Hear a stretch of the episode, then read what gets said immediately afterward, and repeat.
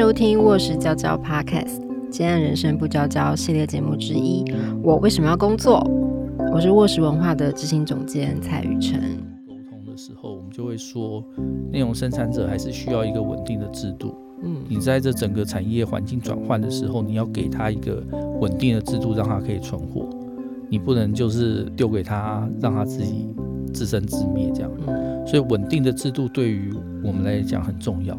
那当然，如果我们有跟公部门合作的经验的话，你就知道稳定的制度很困难嘛。对，因为换个人就换全都不一样了。没错，连承办换了都会全部不一样。没错，又不要说什么换部长、换政党、换什么的，哦，那个都是天翻地。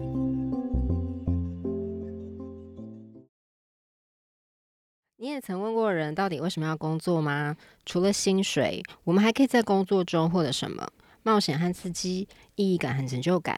我们能在工作中成为自己吗？欢迎回到卧室娇娇，这样人生不娇娇的我为什么要工作？我是蔡雨辰。嗯，我们来紧接着上礼拜定刚的故事。好，我们这一集呢，我们来听定刚 聊一些他的观察。我就会特别邀请定刚讲这些，是因为我其实平常就很喜欢看定刚分析时事。就是尤其是文化面向、文化产业、文化新闻的，就是每次都可以从他简明扼要的文字里面看到很多很精辟的观察，所以我有一点私心的，也想要请定刚从他的工作开始出发，因为呃，如同我们上一集所介绍的，奇异果做了非常多奇奇妙妙的事情，那。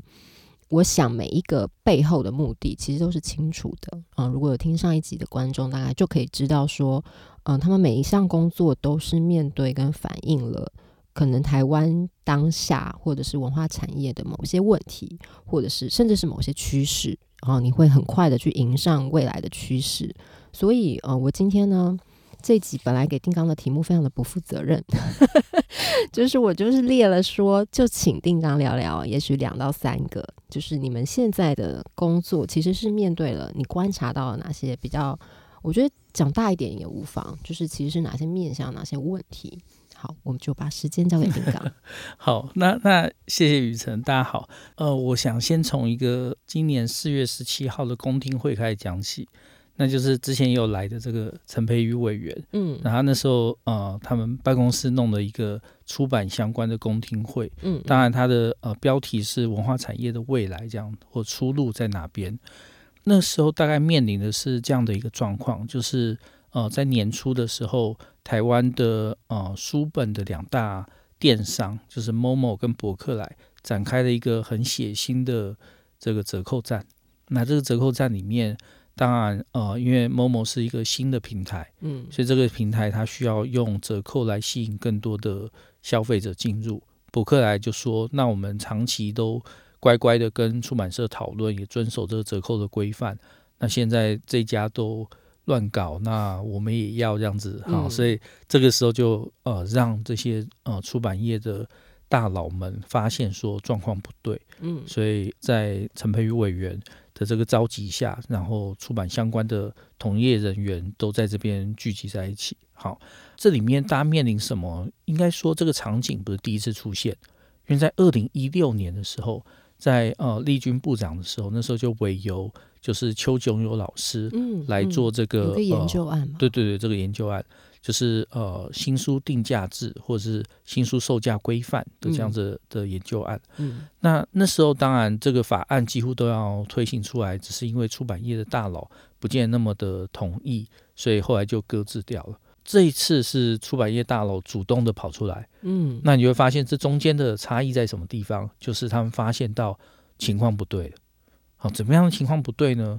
以往就是当这个电商它作为通路的一部分，那就像书店一样，你书店最终还是要靠卖书为生嘛。对，当然你也可以做百货公司做做文具，但但你可能还是觉得卖书很重要。嗯，好，现在是电商有一个新的逻辑，那个逻辑就是书如果是一个很好的导购商品的话，嗯，它能够帮这个平台增加流量，嗯，而这个流量又会有准确的导流效果，嗯，好，譬如说。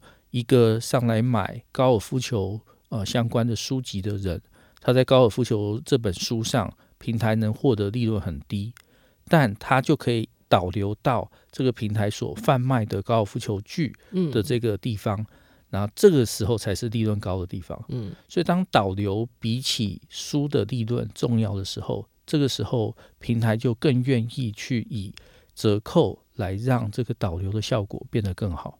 所以他宁愿销价，他去吸收那个差额，对不对？对，所以在最夸张的时候，我们甚至看到是博客来吧，我忘记还是博客来某某，我忘记了啊，有一个通路推出了一书两元的折扣方案。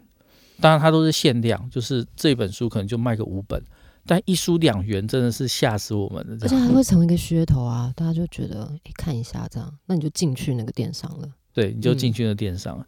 呃，这件事情使我们惊觉到，我们开始面对的新的资本主义的方式叫做数位资本主义。嗯，好，那这个数位资本主义一方面以导流为主，二方面就是期待我们这些出版社们都可以逐渐的转型成。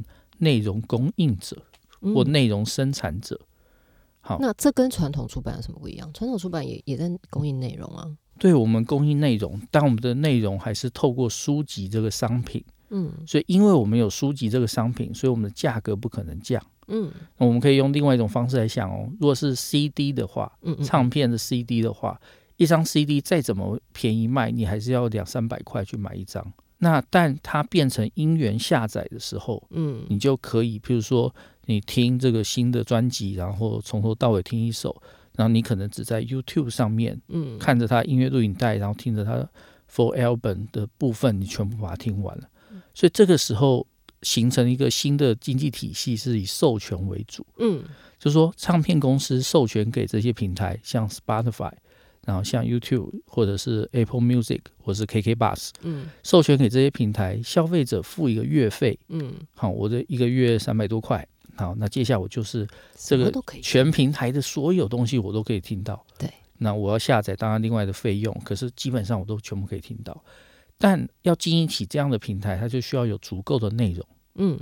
这个内容的提供，当然你说哦，这流量听起来都很恐怖，这种百万、上亿什么多少的，好，可是很残酷的告诉大家，以音乐来讲，你一个月的流量必须要到一百万以上，你才能够维持这个音乐生产者基本的一个生活开销。要到一百万啊！一百万啊！所以你如果用音乐来对比的话。它就是在这个金字塔里面，只有百分之三的人活得下去。那不就是像以前我们九零年代每个人都要当百百万专辑的那个才行吗？而且只到基本诶。对，只到基本。所以你可以想象，就是哦，因为平台要维持，它就需要有非常非常多海量的内容生产者在上面。同理可证，如果我们把这件事想到出版的话，那这惨啊！你就会发现。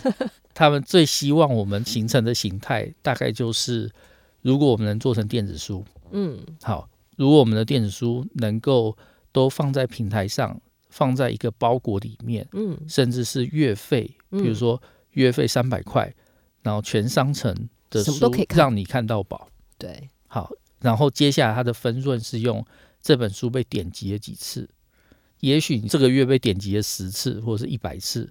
那接下来他可能结算之后给你算个四块，那这个四块你可能再分给作者零点五块，说哦恭喜你这个月你获得零点五块的稿费这样子，那你想想看零点五块的作者要怎么活下去？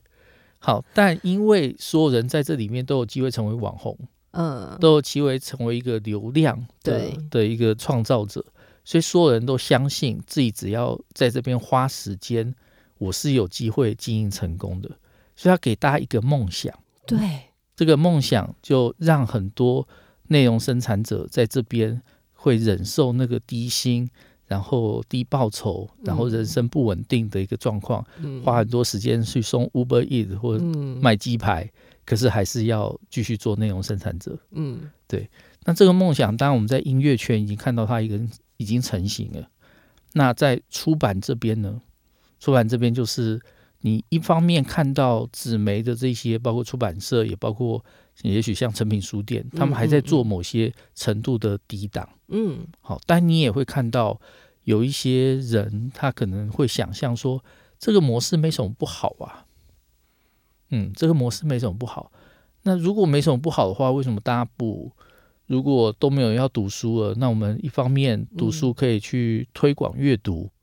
二方面，也许在某些平台上，我们可以先养成大家这种祭次收看的习惯。嗯，好，那也许你在这边可能就开始联想到，比如说公共出借权这个制度。哦，公共出借权这个制度现在也有一种新的制度，因为我自己有做过审查委员，这样子，嗯嗯嗯，还蛮熟这个的。嗯嗯嗯，它的制度基本上就是让你做祭次借阅。嗯，呃，祭次借阅里面当然会给呃出版社跟作者有一些回馈。嗯，但一本书大概就是十二块。三块分平台，九块分出版社，出版社再从这九块里面再分一部分，看这个版税抽多少，然后再分给作者。那这个祭祀借阅，它初步投入的是一亿的预算在各个公共图书馆，所以在台湾在的图书馆里面，你是可以找到那个专区。嗯，当然它可能跟不同的平台在做合作，像什么 High Read 之类的。好，那这个合作大概哦就可以针对这些。新的这种可能以电子阅读、数位阅读为主的这些消费者养成新的习惯，但这个习惯里面可能就不会让他们有我买一本书要三四百块这样子的想象。嗯，对，当然这是一个趋势，这个趋势你会看到在呃产业端，也也许在公部门的某些政策的想象上，都陆续的浮现出来。但我这样听下来真的很好奇，因为那个利润用。三块五块在算的，台湾的出版业目前有办法，就是那个过渡期是有办法这样过去的吗？转过去的吗？呃，前一阵子文策院开了一个跟出版业的这个说明会，嗯，那这说明会比较像是一个产业小聚啦，但因为大家也都还蛮犀利的，所以当文策院呃做完这个说明之后，我们就有一位就是这个宝瓶出版社的这个总编辑朱雅君女士。就上台发言，嗯，她就说，你们这个说法比较像是在告诉一个溺水的人，跟他们讲说花式跳水有多有前途，这样赶快来练花式跳水。他就说，我们都溺在水里面，我要如何学花式跳水？现场很多人就鼓掌嘛，就表示非常认同这样。那文翠院可能也没想到会遇到这样的问题，因为他们的思考更是也许未来的产业的趋势，或世界产业的趋势。然后看到了一些成功案例，来回推台湾的呃相关的内容生产产业可以做怎样的转型。嗯，所以也不能说文策院是错的。对，但你就会发现，在这边很多本来投入在内容生产的各种人们，嗯，比如说出版社的编辑，比如说作者，譬如说这个插画或漫画家这些人。那我们将何去何从？对啊，好，在这个环境底下，你有办法成为百分之三的那群人吗？对啊，你有办法创造百万流量吗？对对，好，所以这个时候就是哦，我就想到最近读的一本书，它叫做《底层网红》。嗯嗯，那这本书非常有趣，它也是一个社会学家写的，他大概就在写说，所谓网红经济这件事情，比较像是一种庞氏骗局。嗯。好，就是当有一些人宣称说，所有人加入都可以赚到钱，所有人加入都可以成功，只要你学我这样子做就可以的话，通常这不是诈骗就是庞氏骗局。那当然，这本书直接给这个结论，就是说这就是庞氏骗局。好，他接下来他就分析很多实例，就是说，当然他在经济上跟文化上也是比较底层的这一群人，如何透过各种自我剥削的方式来让自己成为网红。但因为这里面牺牲的东西太多，所以他不很难持久。嗯，比如他举到一个例子，就是一个黑人，然后他在校园里面又常被霸凌，后来他就发现，也许被霸凌是他的商业模式，所以他就弄了一个平台，在这拍自己被霸凌，在这里面大家可以用各种方式来羞辱他，可以录声音，然后羞辱他，然后期待他做。被羞辱之后的反应什么之类的，那他这个平台很红，流量很大。当你你我们还是继续换算嘛，就一百万才能基本维持，所以到底赚了多少，可能也不见得到很多。嗯，但你想想看，他的那个自我剥削，包括人格主体性，对，包括他的感受的这个珍贵性，他是完全在这边可以放弃。对，当然你会看到，譬如说台湾可能也有啊，我们有一些网红，他可能譬如说。桶神端火锅这样子，他的火锅倒了，溅到他身上，他这边很痛，大家觉得这是个笑点，来做成动图。你也可以想象，在这种呃数位时代的这种内容生产者，呃，他可能会面临一个全新的处境。那对定岗而言，那你们会怎么应应这些？就是一方面政府也开始有这些政策了，你们会怎么应应，做什么变化？我们一方面，当然，我们如果有机会跟公部门面对面沟通的时候，我们就会说，内容生产者还是需要一个稳定的制度。嗯，你在这整个产业环境转换的时候，你要给他一个稳定的制度，让他可以存活。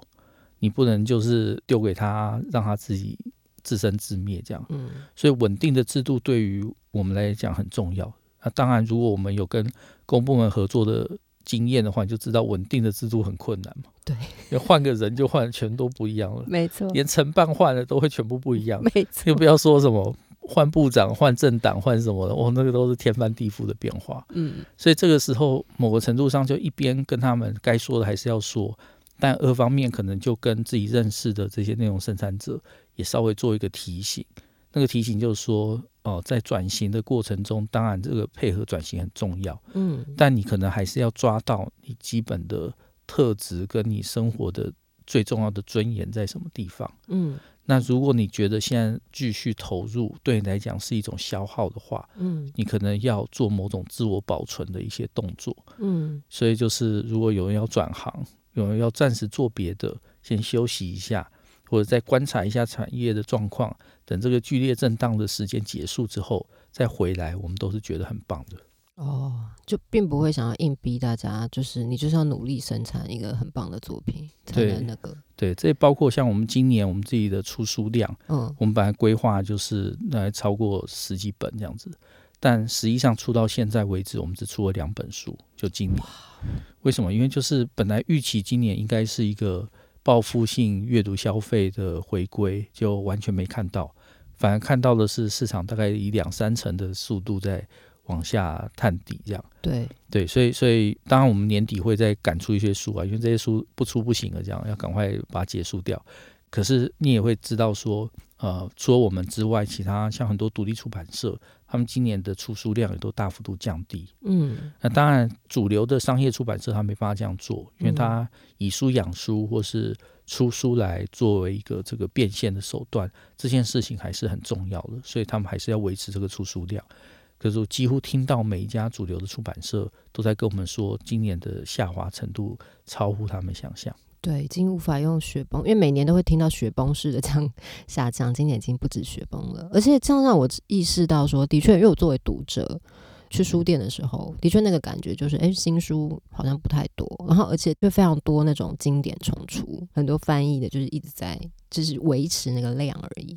嗯，我觉得这会是很快耶，就是几年之内就会。那个变化的速度是很快的，所以这会是你们一个很关注跟去做对应的题目。当然，在数位转型里面，哦，现在看起来也有可能会是公部门支持，也是一个方向的。第一个有 IP 转型，嗯，好；第二个就是呃，如何把纸媒转化成像是呃线上课程，嗯然后或者是呃观光相关的这些配套。那这这个大概都是在近期的规划里面。嗯，那我们自己的做法比较是，我们会找出自己啊最有兴趣的那个作品，然后试着想象，如果它变成 IP，或是它变成一个在地旅游的结合的东西的话，它会是什么模样？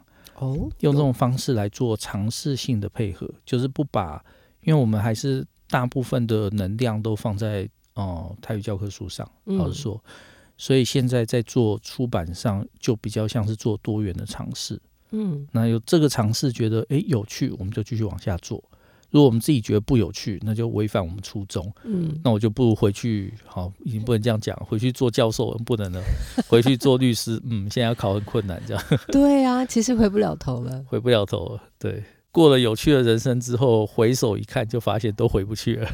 对，可是你们还是开创了很多新的机会啊！我想再多聊聊你刚刚说 IP 的部分，好不好？就是因为的确，其实前几天或者下半年一直有看到文化部发布了各种计划，然后 IP 的那个黑潮计划，我记得，然后前几天那个中华电信也也也下了好几亿的投资，这样就是显然这是一个无论公部门或者是民间都往这个所谓 IP 转化的。方向走，那你会怎么看这个？对，或或你觉得怎么把握？IP 转型其实对现在的嗯内容出版者或者说这个这个纸媒来讲，经营者来讲是比较容易的转型，比起数位转型。嗯，因为数位转型我们要从里面获得利润太困难了。嗯，你要转拍一个不管是 Podcast 或者是 YouTube 频道，或者是一个线上课程，那除非你都跟网红合作，然后用非常网红式的公关的合作方式去推它。不然的话，你在既有的这种推广模式下是很难有爆量的流量。好，那这种状况下，就使得我们如果先往 IP 转型的话，可能是一个立即的出路。IP 的意思就是说，它是以呃多层次的授权为主。嗯，就是我们以往想象一个书，比如《哈利波特》好了，嗯，它可能就是从第一集看到最后一集，然后你看完之后要如何再进到这个世界，就再看一次这样。好，那 IP 就说它可以帮助你这个虚拟世界变成是无止无尽，嗯，好，变成可以跟你互动。那我们以往的阅读其实就是拥有自己的房间，所以把自己跟社会隔绝起来，以个人主义的方式去进入阅读的世界。可是你发现现在的个人的空间已经被各种数位媒体给渗透，嗯，那这个渗透使得我们在数位媒体底下重构一个元宇宙是变得有可能的，嗯。也就是说，你虽然独自独自一人，可是所有这些虚构的角色、虚构的人物、虚构的故事情节，都与你共在。嗯，好，那那个共在的状况，就使得我们在这里要先把我们的这种故事或文学或文字的这个文本，转译成游戏式的文本。嗯，因为游戏就像 M O R P G，你如果玩的话，你结束了睡觉了，他们的战役还在进行啊。对他的副本还在开啊，他还活在那儿。对，他的新的东西也还在还在跑啊，所以那个世界并不会因为你关上的这个书本而结束，而会反复的一直在那个地方。所以这个时候，他就对人来讲形成了一个你可以用更多的能量去投入的一个环境。嗯，那这个投入当然很消耗我们的心神，我们就变成大部分时间都在消费内容。嗯，对我们来讲是不是已经？已经不是内容太少，是内容太多的问题。我每一个剧我都追不完，然后新番永远出不完。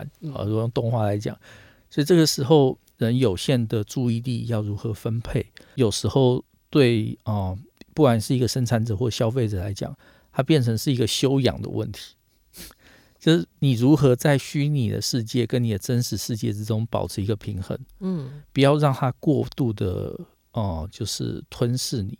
可是也不要让你在社会世界里面，因为各种社会的快速变动而被焦虑所淹没。嗯，因为类似的这些东西都有降焦虑的功能。嗯，那当然，社群媒体它又是另外一个设计，它先增加你的焦虑，接下来降你的焦虑。比如它让你看着一堆别人去国外。那个旅游的这种，那觉得说好嫉妒，好嫉妒，好嫉妒，好想去这样子。嗯，接下来你去了之后，你就开始狂发照片啊，大家拼命按赞，你就觉得说天赞，就是这种感觉。对，好，可是你大部分时间还是焦虑，因为你能出国，真的 PO 这些照片时间少嘛，大部分你就被被别人洗嘛，对不对？好，所以社群媒体就是一个 增加焦虑的降焦虑。那这个时候你的焦虑就觉得在另外一个世界，比如说你看 Netflix、看迪士尼家的时候，你就觉得比较平静。为什么？因为它是一个稳定的内容环境，一个稳定的故事环境。所以，我们现代人在数位生活里面，大概就在这两个世界里面来回的磨损跟消耗了。对，讲的好悲哀，对不对？对我觉得我好像那个内容是世界里的小老鼠。对对对，我们都是小老鼠。对，就只能一直狂奔。嗯，对。那所以，好回到产业面，嗯，对。产业面的话，就是如果我们要做转型的话，我们第一个就是让自己构想成是一个 IP 的经营者，嗯，或 IP 经理人。这经理人就是说，我们平常在做纸媒的时候，我们已经很擅长做转译了，嗯嗯。你要把它变成短影片，你要录 Podcast 介绍它，你要呃，甚至呃，就是拍一个短短的呃 YT 的影片，这些我们已经很擅长了。现在我们只是把这些能力在扩大。扩大到就是帮助他去构想他的 event，构想他的这个曝光的形成。嗯，譬如说他先是一个小说，嗯，那他下一步也许可以是一个漫画。在漫画的时候，你就可以去找 CCC 这个平台合作，去跟他们提案。嗯，那因为我也在里面担任编辑委员，那我们就会给你一些建议，说如果你已经有一个良好的故事的话，你在做漫画画的时候，你要注意的点是什么？当它排进你的行程之后，你的下一步会是什么？可能是想要拍一个特色影片，可能你是想要变成游戏。那这个游戏如果做电子游戏太贵的话，你可以先做桌游。好，所以这一些就是现代的这种，包括策展、包括游戏化、包括影像化的这些东西，它整合在这边。变成了一组 IP 宇宙。嗯，那如果出版同业们在做这个转型的时候，找到一个，它不见得是虚构作品，它也可以是真实的。嗯，好，比如说我们最近签了一本书，就是我的大学的学妹。嗯，她就是人生呃到了一个时间点之后，发现自己没办法待在台湾。嗯，她就决定带着她十四岁、十五岁的小孩到克罗埃西亚去生活。这样，可她去了之后，她不知道她能做什么。因为语言也不通啊，虽然大家很亲切，可她不知道他能怎么过活。后来她莫名其妙发现，她自己经营的这个 IG 频道，在克罗埃西亚算是人很多在收看的。因为克罗埃西亚才刚发展网红经济，所以他们没有什么这种百万的 YouTuber 什么这种之类的。所以他的一万的 IG 的追踪者，已经在克罗埃西亚变很多了。哦，所以他在那边去做网红。他就接到各式各样的很有趣的合作，嗯我就说这个故事超棒的，因为一方面克罗埃西亚很漂亮，所以我们外景如果能出到那边的话，那个画面基本上就很赞了嘛，对不对？对。第二个，你这个故事就是标准台湾女，就跟我们差不多同辈的女女生的故事。对，它有好多元素哦，有正向的，然后还有台湾之光这一类的。对对对，然后你红到克罗埃西亚去，变成。那个小镇上的知名人士，对啊，这件事超有趣的，我就说，适合拍电影，你这个很适合拍电影，你赶快把我写出来，这样子，哦，类似这种。所以你等于现在邀稿已经会开始往后想了耶，对啊，对啊，对，已经不是只用一本书的结构去想它了，它可以。化为什么什么什么？对，因为我觉得过去做很多访问都会开始意识到，大家开始进入 IP 的思维的时候，其实是不只是想它可以成为小说或什么，甚至很多创作者也开始会有意识的往这边去思考了。嗯，对。那这边还是要跟各位创作者讲啦，就是出版社跟你们之间并不是一个竞争关系哦，我们真的是可以是合作的伙伴。嗯，虽然让要你把 IP 共享出来，你会觉得很痛苦，这样子觉得凭什么我自己的 IP 你们不就是帮我们印书的吗？可是说一旦你这样想之后，就没有人会想要跟你合作。为什么呢？因为我们现在只靠印书是活不下去的，所以没有人会那么好心，只是帮你在那边印书，在那边推销，好不好？我们一定要做某些 IP 上的共享跟合作，对，所以跟现在的创作者做一个呼吁，这样，好赞，好可爱哦。好啊，因为时间，可是我觉得今天的含金量好高啊。对我跟我们的制作人在旁边一直点头，因为刚刚你提到数位转型的部分，讲录 Podcast 啊、UYT 啊、做线上课啊，卧室全部都试过，没错，一点赚头都没有。好，所以趁现在说，赶快赶快抖内我们，虽然没有。虽然没有那个开玩笑了啦，我觉得应该是说，今天定纲非常简明扼要的，你 怎么那么厉害，可以在三十分钟内就是其实囊瓜了。因为我们另一个节目《艺能现场》其实访问了非常多你刚刚说的各种内容创作者，然后我觉得在《艺能现场》的节目里面，我们是看到了一一个个个人。在这样的浪潮跟社会环境下，他的处境跟他的焦虑，跟他怎么应应之道。那我觉得今天很棒的是，其实定刚帮我们铺成了这整个背景，就是可以让我们呃知道说现在的创作者的的难题，做内容的难题为什么会是这个样子？那为什么我们会这么低薪？我们必须自我剥削？那可是我觉得敌人好像不是只是我们的所谓的雇主而已。对，所以像刚刚定刚的那个呼吁也很重要，我们应该要一起合作，才然后一起找到方法去面对这些。不要讲难题好了，好悲观哦。我觉得是未来的机会吧。对，因为它也不可挡了，就是已经不可逆了。这样，好啊，谢谢丁刚。那我们今天的节目就到这边，拜拜，拜拜，谢谢大家。